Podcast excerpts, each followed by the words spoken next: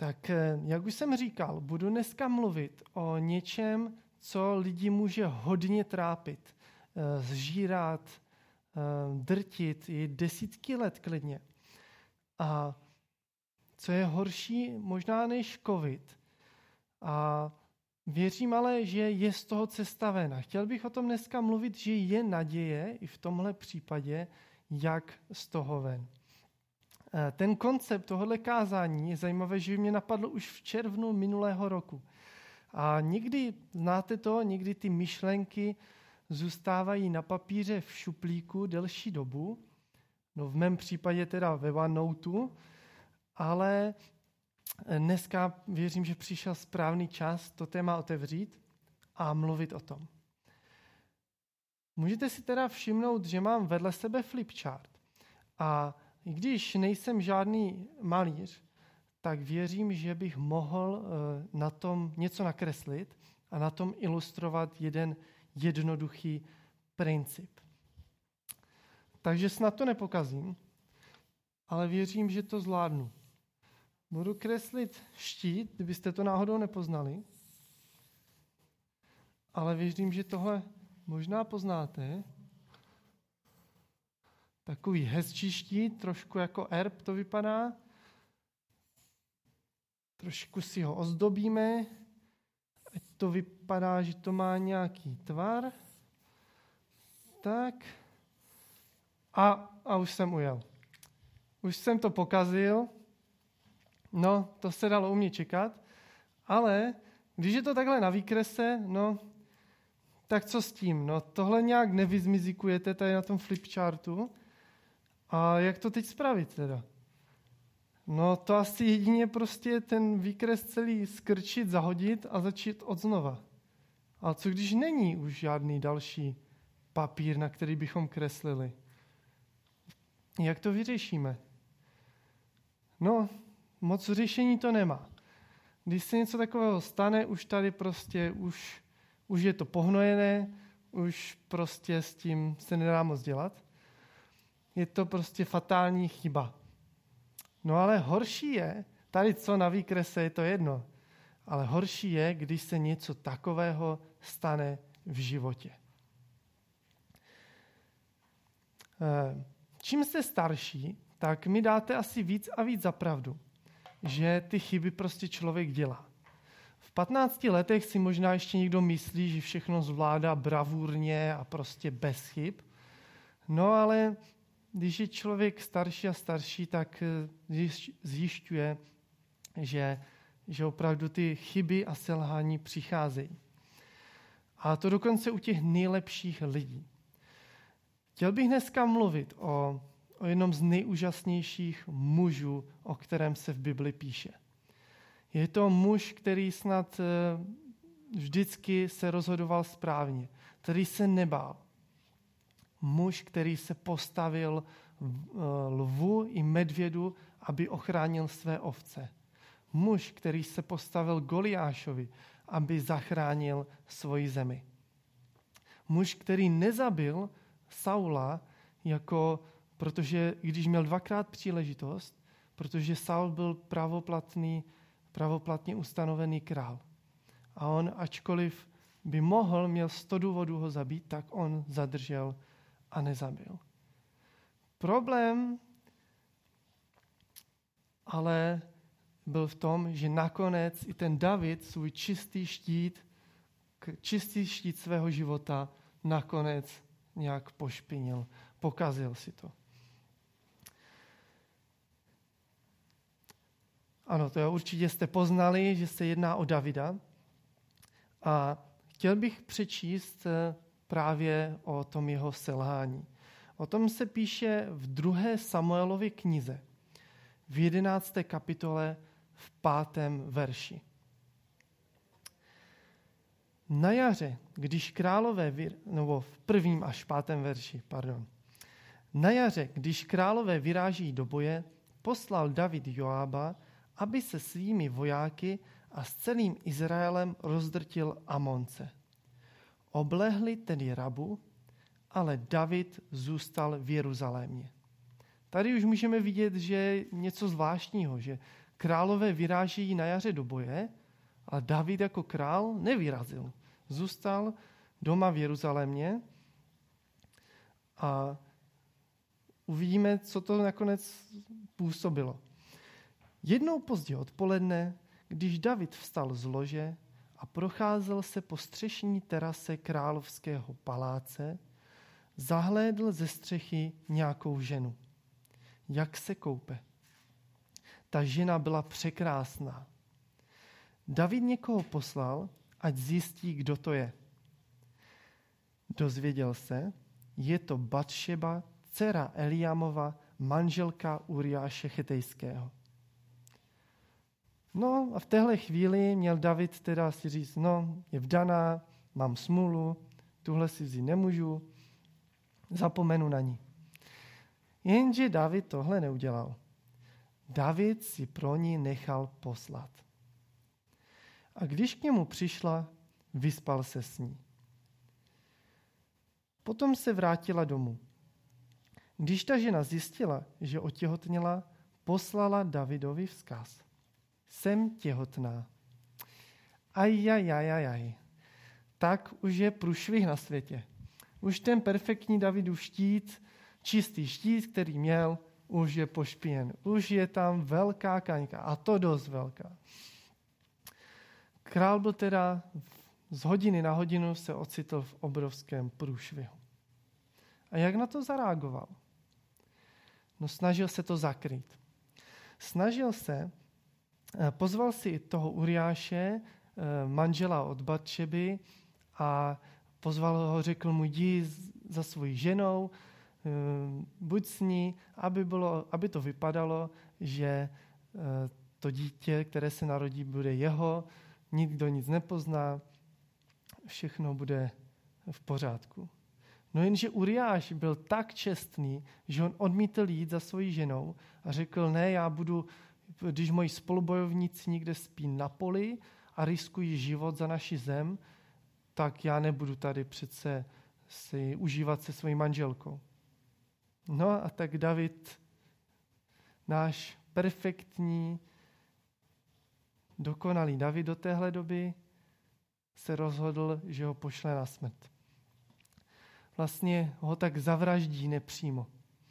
Eh, poslal, eh, dal vzkaz veliteli vojska, ať ho pošle do té první linie, do nejprudších bojů a ještě navíc, ať od něho ostatní vojáci odstoupí. Tam bylo jasné, že bude zabit. A taky byl zabit. A David potom jako velký dobrák si chudinku v dobu, vdovu Batšebu vzal. Takže možná před některými vypadalo, jak je to super, jak je super, ale jak se říká, boží mlejny melou pomalu, ale jistě. A za nějakou dobu byl k Davidovi poslán prorok Nátan, který mu to všechno natvrdo řekl. Tedy to na něho vybalil, že prostě uh, selhal, scizoložil, zavraždil a tím pádem mu určil trest. David ten moment už to přestal skrývat, uznal to svoje fatální selhání, zareagoval slovy. Ano, zhřešil jsem proti hospodinu. A nezřešil jenom proti Bohu, zřešil i proti té Batšebě, zřešil proti Uriášovi, zřešil proti svojí vlastní rodině. A bylo to opravdu něco, co nejde jen tak přejít. Za takovýhle hřích Bůh nařídil trest smrti. Za tohle ho měli ukanomenovat král nekrál. A Davidova ta jeho fatální chyba hrozně trápila. Možná, že už i předtím, že viděl, že to bylo špatné, těžko říct, kdy napsal svůj 38. žám. Ale myslím si, že se týká právě těch pocitů ohledně toho jeho selhání. Pojďme si ho teď přečíst, prvních devět veršů. Památeční žálm Davidův. Netrestej mě, hospodine, ve své prchlivosti. ve svém rozuření mě nekárej. Vždyť už jsem probodán tvými šípy. Tvá ruka drtí mě. Tvůj hněv na mě nenechal zdravé místo. Můj hřích připravil mé kosti o pokoj. Mé provinění mi nad hlavu rostou. Těžší než unesu je jejich břemeno. Mé vlastní bláznovství mi rány zasadilo. Rány jež páchnou a mokvají. Zhrebený jsem, plížím se tak nízko. Celý den v zármutku se potácím. Mé slabiny jsou v jednom ohni. Jediné zdravé místo mi v těle nezbylo. Bezmocný jsem a tolik zdrcen. Úzkostí sténám křičím ze srdce. David tady píše o tom, jak byl úplně zdrcen. Svojí nevěrou a vraždou byl naprosto zdrcen. A možná jste někdy udělali něco podobně hrozného jako král David. A něco třeba trochu menšího, ale něco, co prostě vás trápí a co už nejde vrátit zpátky. David už nemohl nějak zkřísit Uriáše nebo to nějak vzít zpět. Už to nešlo. A někdy takové, tyhle ty selhání můžou lidi trápit dlouhou dobu. Eh, chtěl bych mluvit o, chtěl bych teď zmínit příklad z jedné knižky, eh, která se stala bestsellerem. A to je kniha Chatrč. Byl k ní natočený vynikající film. A tam se právě hlavní hrdina knížky eh, má problém sám sobě odpustit.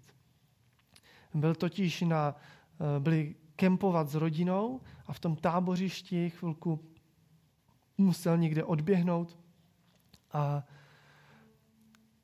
a mezi tím ukradli, unesli jeho dceru a zabili Nemohl si to odpustit, když to nebyla jeho chyba. Tak byl úplně z toho zdrcený a dlouhé roky byl fakt, toho to ničilo. Nemohl se zbavit smutku. A takové věci můžeme někdy zažívat. Jsou věci, které nás můžou trápit desítky let, Zvlášť třeba někdy, eh, jako když je člověk křesťan, tak eh, někdy moc dobře ví, že něco nemá dělat, ví, že se to Bohu nelíbí, že to je hřích, že to bude, že to je něco hrozného a stejně to udělá. A to někdy může být těžší si pak odpustit, si říct, věděl jsem, že to nemám dělat, věděl jsem, že to je proti Bohu a stejně to udělám. Takový tenhle ten pocit znám. A někdy může být fakt těžké sám sobě odpustit. Možná jsem vám připomněl ty něco z vašeho života, kdy nějaké selhání, které je pro vás těžké, um, těžké přejít. A co teď? Co s tím? Má to řešení? Můžeme žít úžasný život, ale pak přijde jedna fatální chyba. Jedna autonehoda nebo něco podobného a náš život najednou má nějakou, nějaký balvan, který si neseme ve svém životě. Ale já věřím, že to má řešení. Že můžeme, ten náš štít může být opět čistý. Davidův příběh totiž nekončí tím, co jsem četl. Eh, ten Nátan, prorok Nátan k němu přišel, oznámil mu nějaký trest, ale ten trest nezahrnoval jeho smrt musel si David odpíkat částečně ty svoje, to svoje provinění. Ale bylo mu nakonec odpuštěno. Píše se, že by zemřel star a sytý dnů. Zemřel v pokoji a byl, je označován jako muže podle božího srdce, protože Bůh mu to odpustil. A věřím, že tohle může zažít každý z nás i když třeba si musíme eh, prožít a eh, nějaké následky toho našeho hříchu, našeho nějakého selhání, fatálního selhání v životě, ale věřím, že nás to nemusí trápit pod zbytek našeho života. Může přijít odpuštění. Je tady řešení. Někdo může ty naše pochybení, selhání, naše hříchy smazat. A ten někdo je Ježíš Kristus. Přečtěme si, co o něm eh, řekl apoštol Petr, učení, který eh, byl mu jeden z nejbližších. Ve skutcích v 10. kapitole v 43. verši se píše Jemu vydávají svědectví všichni proroci. Skrze jeho jméno přijde, přijme odpuštění hříchů každý, kdo v něj věří. Ano, různí proroci v různých staletích předpovídali, že přijde někdo, kdo přinese odpuštění hříchů pro všechny, kdo o to budou stát. A on opravdu přišel. Věřím, že Ježíš přináší odpuštění. O tom je, o tom je ten kříž. O tom, je, to, o tom bylo to jeho ukřižování. Jeho význam, že přinesl odpuštění do našich životů. Kříže vidíme všude, všude po naší republice. Na každém rohu, u každého kostela jsou kříže. A není to jenom nějaká tradice, není to nějaký folklor, folklor je to proto, protože naši předci minulosti tomu věřili skoro všichni. A já tomu věřím taky. Ježíš má řešení pro ty naše selhání, ať už jsou jakkoliv velká. A ten jeho kříž je řešením. On zemřel, aby právě přinesl odpuštění, abychom se nemuseli trápit po celý zbytek našeho života. A může nám dát ten nový štít. Tady tohle už vyzmizikovat nejde, opravdu neznám zmizik na flipchart, ale Ježíš má řešení. Může nám darovat zase takový čistý nový štít. On říká, že daruje nový život. Ať už člověk udělal cokoliv ve svém životě, tak může dostat čistý štít, může začít od znova. A na závěr bych chtěl uh, se modlit. Chtěl bych se modlit za ty z vás, kteří se teď díváte a v Boha zatím nevěříte. Ale cítíte tu potřebu odpuštění. Eh, zaujalo vás o tom, to, o čem jsem dneska mluvil a nevíte si rady se svými selháními v minulosti, nevíte, komu máte se omluvit, jak to vyřešit. Trápí vás to třeba už mnoho let. Chtěl bych se za vás modlit, protože je tady řešení. A chtěl bych se modlit i za ty z vás, kteří jste už dlouhou dobu křesťané, kteří uh, jste slyšeli možná mnohokrát, že Ježíš zemřel za hříchy, že přinesl odpuštění, ale nějak se s tím nemůžete srovnat. Nějak vás pořád něco trápí. Možná si říkáte, že vaše selhání je až moc, že to už, to už Bůh neodpustí. To už vám nikdo neodpustí. Možná nějací lidé vám to neodpustí, ale Bůh jo. A je důležité, abyste si odpustili i vy sami. A za to bych se chtěl modlit. Tak drahý Bože, Pane Ježíši Kriste, já ti děkuju, že ty jsi přišel na svět a přišel si nám ukázat, že nás uh, opravdu miluješ, že miluješ lidstvo, které si tak stvořil celý tento svět a děkuji ti, že ty na, že ty přinášíš odpuštění, že ty můžeš nás odprostit od těch pout minulosti.